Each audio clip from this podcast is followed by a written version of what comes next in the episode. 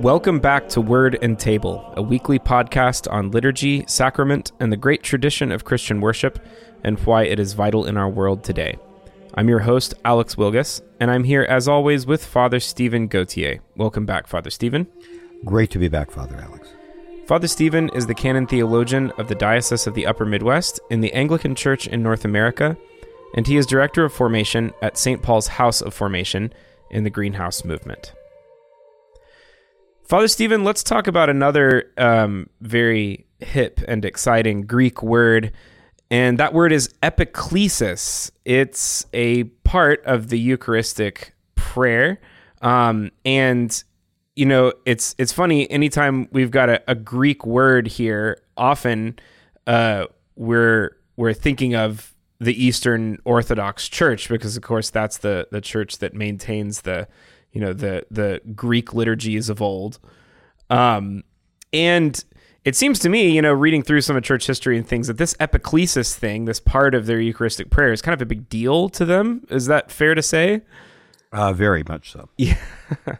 um, yeah. So that you know, if if you if you bring up, you know, the Eucharist, if you get into a discussion about the Eucharistic prayer with an Orthodox Christian, you're just almost always going to end up talking about about the epiclesis, um, which is a really central point in the Eucharistic prayer for them. So let's talk about what the epiclesis is.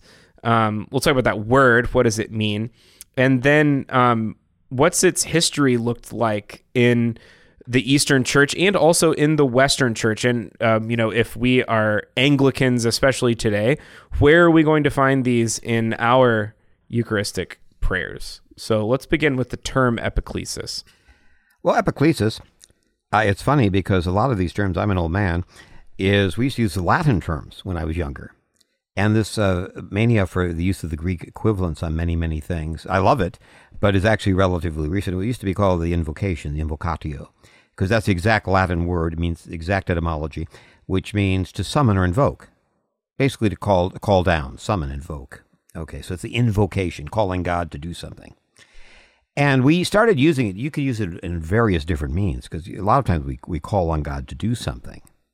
For example, a classic case of an invocation would be when Elijah asked God to send the fire down into sacrifice. Would be an invocation that way, calling on God to do something. But it came to be used in a technical sense in connection with the Eucharistic prayer.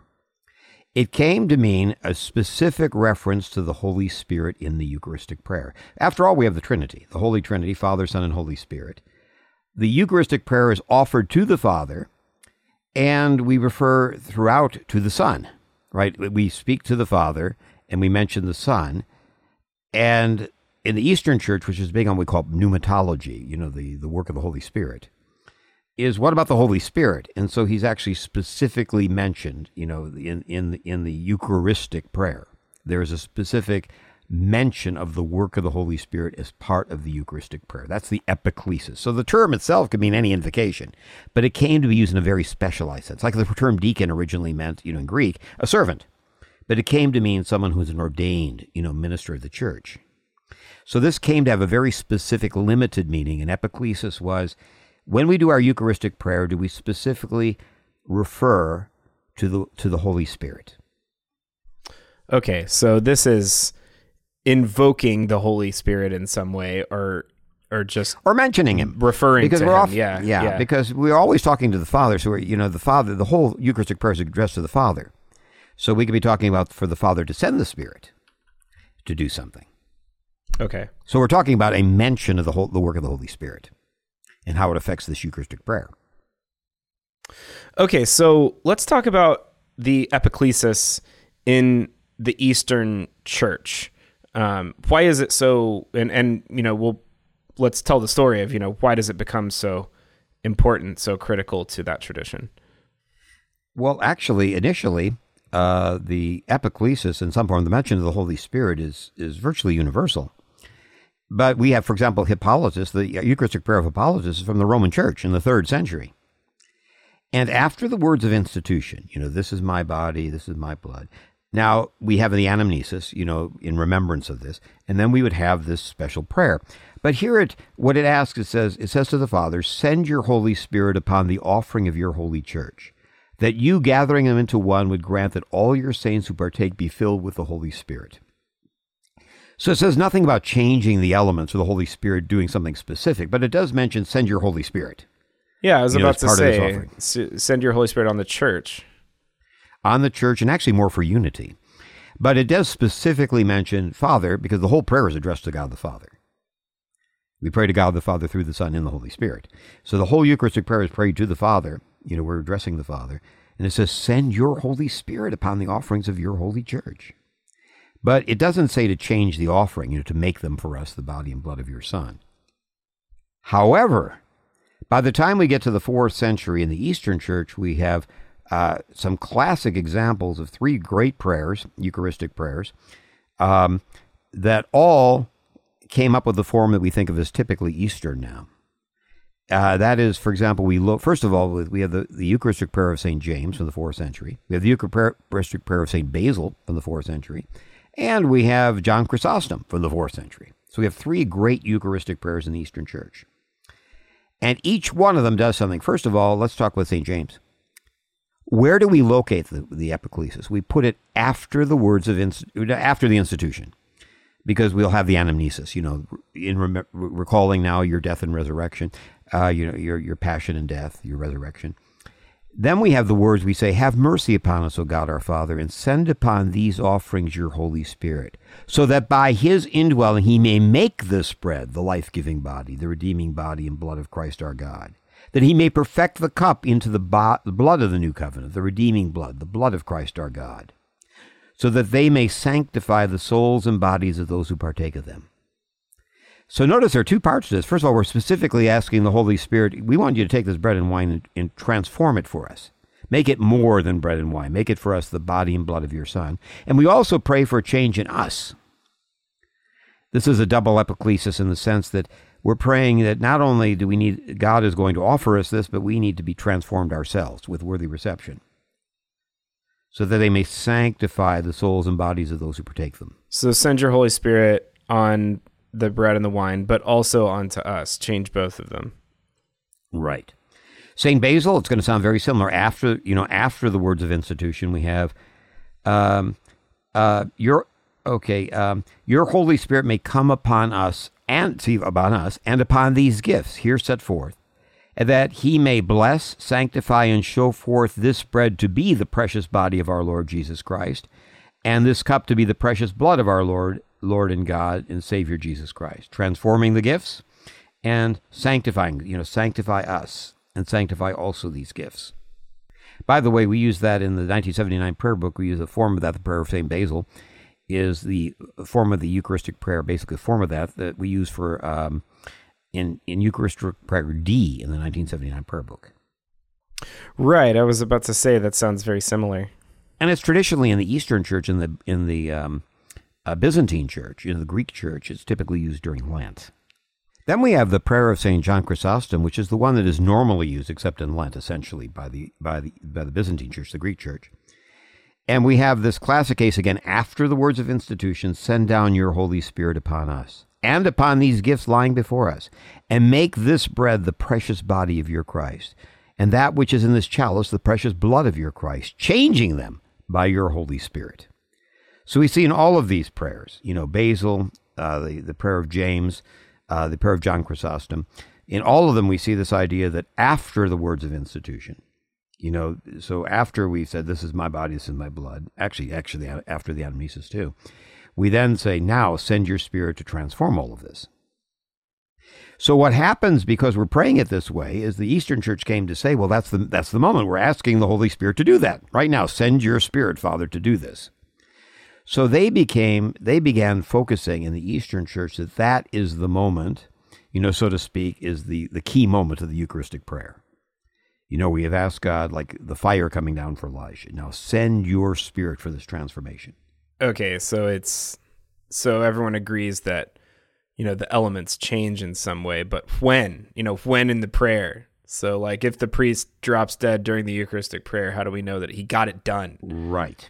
okay. Exactly. Matter of fact, later on, this became a key point of division with the Western Church. And matter of fact, they would mock us sometimes by calling us bread worshippers, because since the words of institution, you know, come, they would say, "Well, you know, you're already because people would bow to you know bow to the consecrated elements." Oh, before, yeah, okay. what are you doing? Without it, yeah, I see. All I, I could tell you wouldn't make any difference because we didn't have an epiclesis that way. right. Well, But if we did, it would be in the wrong. right. Well, well, let's. Uh, but the the the point is that the Eastern tradition really takes the epiclesis as that's the big moment. central. That's what That we're looking is for. Central. Because the Holy Spirit is always operative in the sacraments. You know, it's a key notion. The Holy Spirit, this pneumatology. You know, the role of the Holy Spirit is key. God functions through His Holy Spirit. And it's through His Spirit He draws us to Christ. It's in the Spirit that this is all transformed. Send your Spirit to make these gifts for us. the body and blood of Christ. That's God works through His Holy Spirit.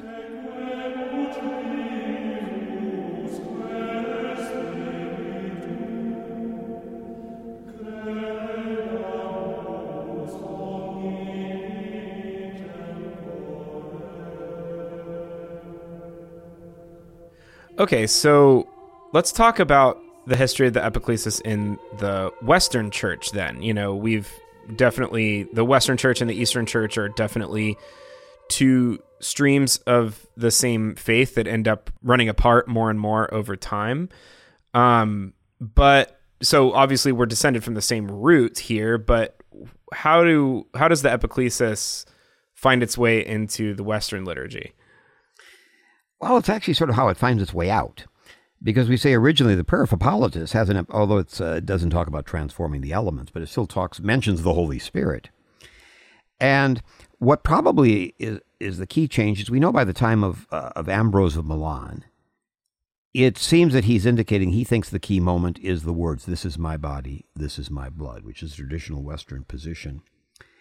And so, you know, sort of odd after you've already said this has happened to be praying for the Holy Spirit to do what's already been done. So that probably has something to do with a change in the location. So what we have first of all is starting from the early from no later than the early 7th century, we start finding that that when there's first of all when we have an epiclesis, it's before the words of institution, not after. Because the idea of it's not going to actually transform, so to speak, until we say, This is my body, this is my blood.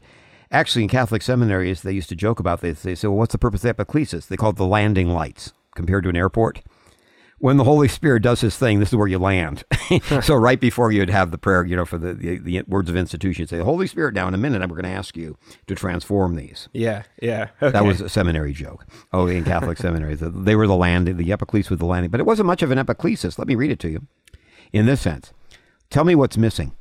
Humbly we pray, O God, be pleased to make this offering wholly blessed, to consecrate it and approve it, making it reasonable and acceptable, so that it may become for us the body and blood of your dearly beloved Son. Whom do we not mention? Yeah, well, there's no mention of the Holy Spirit. Duh, yes, the Holy Spirit is not mentioned. Huh. Okay. Yeah. And even then, we talk that it may become for us. And you know, here, this is tying to the idea what the key moment's going to happen. This is right before the before the institutions, word of institution. So the the epiclesis here is just kind of almost sounds like a throat clearing for the words of institution. You know, this is my body, this is my br- blood here. Um, so if you're an Eastern Christian, you're looking at this, you're like, hey, you, you've missed the whole point. You've missed the moment that the Holy Spirit is is is is right now making this stuff happen. Well, most important, we don't mention the Holy Spirit. Yeah, yeah. you know, the presence of the the Father, if we ask to the Father, do now He'll do it through the Spirit. You know, the West would argue that it's all inherent in the words. Sure. What the Father does, He does through the Spirit, therefore. But we took what is an explicit mention, so we have all three members of the Trinity showing their role, just as all three were present in Cal- Calvary in different ways, you know, as part of this, is we now remove Him entirely. And again, it's placed in front under the idea that uh, we're getting ready. We want to take that the high point, the climax, is going to be the words of institution. This is my body. This is my blood. Okay. So what happens later? What happens in the 20th century? And and you know, the I mean, we actually the the fact that I'm even familiar with the word epiclesis um, is testament to some changes, I'm sure. So so how do we get um, the epiclesis back in the West? In the liturgical movement, it is so obvious that the epiclesis is important historically that people said when we began re- revising our liturgy, saying we need to get back the Easter, and also because of ecumenical concerns with the Orthodox Church. This is ancient, ancient practice, And you know, we have no objection to what they're saying. There's no theological objection as such to praying for the whole, you know, the Holy Spirit and things. So wouldn't it be better? So basically, people began adopting an epiclesis. Now, in the Second Vatican Council, it's really interesting what they did at Rome. In Roman Catholic, what they had is, of course, they kept the traditional prayer as an option, but they adi- they added three new Eucharistic prayers as possibilities, which are by far more common in practice. And in each case, they decided to have two different epicleses. They have one in front saying, you know, send your spirit upon these, you know, and I'll read it for you a little later, uh, what the words they have for that. Okay. But they have it before the elements, but then they have a separate one after the elements for us to be transformed. Remember, we had talked about sanctify us and sanctify these elements? Mm-hmm. They sanctify, they asked to pray for the elements to be sanctified before the words of institution, which is consistent with Roman practice. You know, the idea that this is the moment. We're saying, Holy Spirit, in a moment, we're asking you to make this happen. Whereas they have a second epiclesis, they could have something similar to the East right after, which says, and sanctify us also. So they take part of the epiclesis, you know, the part that refers to the gifts trans- being transformed by the Holy Spirit, and they put that clearly with the Holy Spirit mentioned, they put that in front of the words of institution. Then they have the second half, so we can have an epiclesis like the Eastern churches do, but they only keep the part about and make, you know, sanctify us. So they take a single prayer and divide it, and they want to keep one in the same place the the, Orient, the, the Orthodox had it. But they still want, and consistent with their theology, to keep the part about transformation before the transformation occurs, as they see it. Okay, so we call in the they call in the Holy Spirit to, um, to change the elements, then words of institution, then there's calling on the Holy Spirit to change us. So they Yes. so they kind of split it. Okay, yeah, that makes and the sense. point is, they're very clear it's the Holy Spirit. The second thing they do is they wanted to keep, they wanted to do that, but they still wanted to keep an epiclesis. You're expecting epiclesis if you're an Eastern Christian. So they want to put one, you know, where Eastern Orthodox expect it to be. So they kept, they kept half of it so they could put it in this right place. that makes sense. Okay, and this They want to if you're Eastern Orthodox, you come to our church, you can hear an epiclesis where you expect there to be an epiclesis. yeah, But as Roman Catholics, we think it should be before. So we're going to have two epicleses. We're going to have one in front that's going to be the portion of that single epiclesis is going to talk about transforming the gifts. We'll have the one, uh, other words, afterwards. sure, sure. Now, it's intriguing for people who are really into this to know, as a technical matter, you know, there are a lot of Eastern Catholic Catholic Rite Christians, like Byzantine Rite, etc. They've always used the Eastern Orth- the Eastern prayers. Hmm. Hmm. So you understand, we've always had that in in churches that are in union with Rome. We've always had people using prayers that have had the epiclesis after the words of consecration for Eastern Rite Catholics. Okay, I see. I see. So the, those are those are the you know Catholics in communion with Rome, but who have um, an Eastern form of the liturgy. Yeah, like especially we talk like Byzantine Rite Catholics. Right. Okay. Okay. But this the really though the you know bringing the epiclesis back in specifically the mention of the Holy Spirit in the prayer at all. I mean, this is a big this is a big win for for ecumenism, and it really comes from the the the Eastern insistence on that being a, a focal. Well, it point. comes as much from the overwhelming evidence that this was the original way throughout the church. Sure. Yeah. When people began looking at the earliest liturgies, they're saying we shouldn't have dropped this. And again, to have a Eucharistic prayer that doesn't mention the Holy Spirit, we have three members of the Holy Trinity. You know, not to mention the work of the Holy Spirit, it seems certainly a desideratum, something we'd want to do. Yeah, seems like bad form. um okay, so that's Roman Catholicism. Um how what's the view from the Anglican Church? You know, we participate in these liturgical reforms as well, but do we did we need to? Do we need to put that epiclesis back in? We have an interesting history this way. In 1662, which is sort of the, the classic uh, prayer book as far as that we go back to for doctrine and things, is there is no epiclesis, which is consistent with the fact they were basically following Roman practice. You look at the Roman Eucharistic prayer, and there wasn't for any practical purpose a real epiclesis. So there is no epiclesis of any sort in really in the 1662 Eucharistic prayer. In the 1928 prayer book that we had here in North America in the United States, we actually added an epiclesis after the words of institution. A really good one. It says, Vouchsafe to bless and sanctify with your word and Holy Spirit these thy gifts and creatures of bread and wine, that we receiving them according to thy Son, our Savior Jesus Christ, holy institution, in remembrance of death and passion, may be partakers of his most blessed body and blood. So it's a really good restoration of the epiclesis. In 1979, we pres- they have basically four Eucharist. Uh, they have uh, four. They have a bright One, which is basically the 28 prayer book, which is continued, and that's the same as the 19. You know, the is, I'm saying is 1928. Okay, they have the Rite One. Then we have Eucharistic prayers A, B, C, and D. A, B, and C all uh, all put it after the words of institution. It's really very orthodox.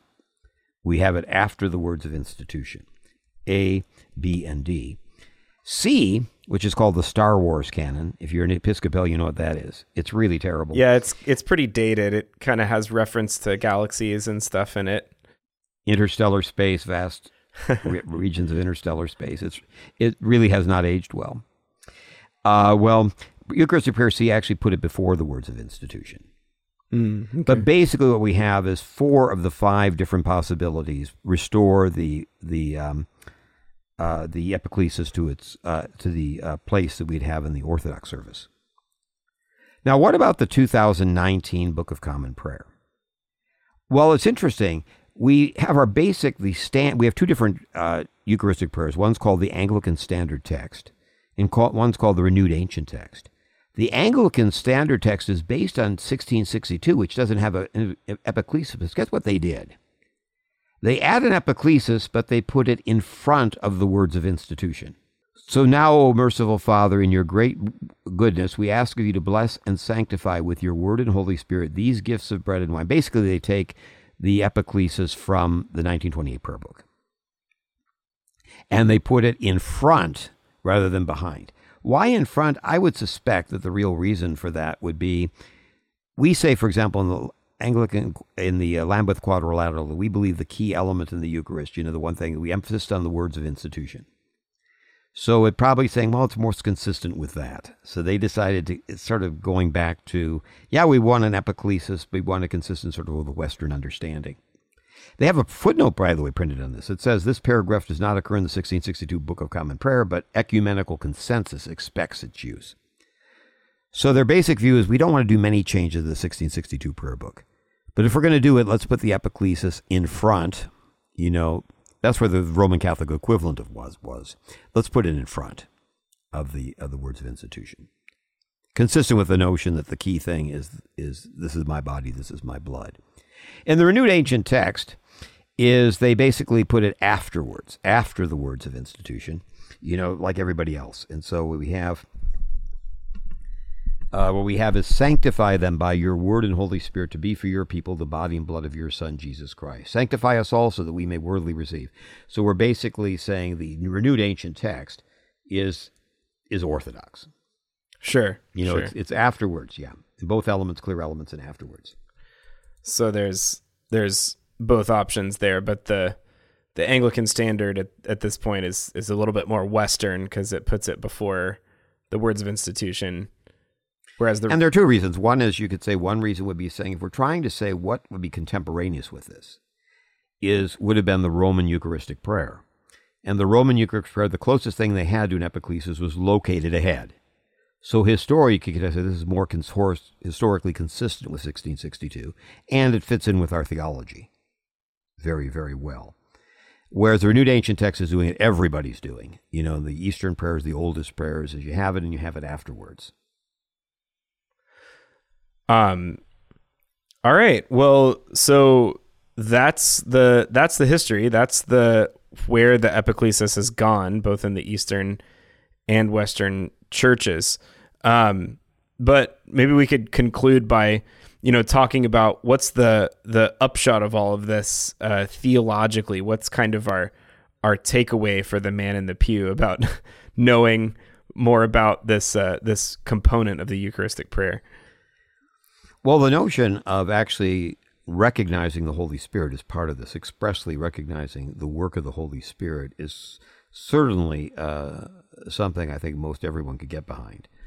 You know, so that's uh, really uh, because after all, we emphasize that everything God uh, we we do, everything God does, He does as Father, Son, and Holy Spirit. Each person, of the Trinity acts in their own way, but we talk about common action in theology.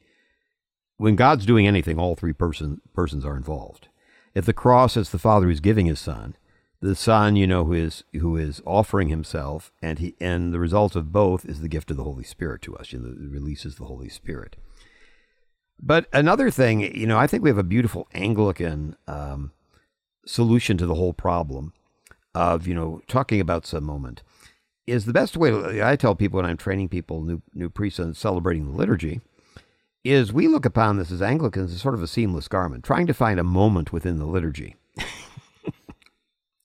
you know, so we simply say so instead of having dramatic moments of reverence after the words of you know the words of institution or after the epiclesis, is simply say we have the great amen. That's the thing, like you know, where we all bow typically is after the great amen, saying the train's not in the station until it's in the station. Yeah. So the emphasis for us is on kind of on the whole prayer, as it were, right? It's it's yeah. on the whole thing, not a specific However, moment. As a priest, you know, is what do we do if we have to if we have to consecrate some additional elements, like some additional bread and things? And I must admit, what I do, which I think is typical for a lot of people, would be the combination of, Lord, um, at the night before he was betrayed, he took bread. When he given thanks, he blessed it, he gave it to them, saying, "This is my body given for you." Father, send your Spirit upon this uh, upon this bread to make it for us the body of your Son. Sort of a combination of those two sure. together is forming. So that's what I do when I consecrate extra extra bread or extra wine. Right. Right. Okay. Okay. Um. Well, great. Well, yeah. I mean, I think it's it's really important and really powerful to um, first of all remember that you know all three members of the Trinity be you know mentioned in the in the Eucharistic prayer. You know, they all are doing the same thing all together.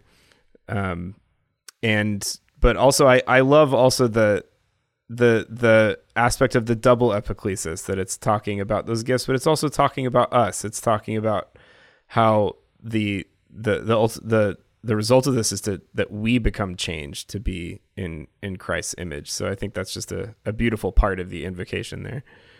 Yeah, something that can help is we talked in another episode is in in the 39 articles we say that it, you know that the um, that when we receive the the bread and the wine when we receive the elements you know that we're being offered you know the body and blood of Christ. But we also say that if you receive unworthily you're not getting them.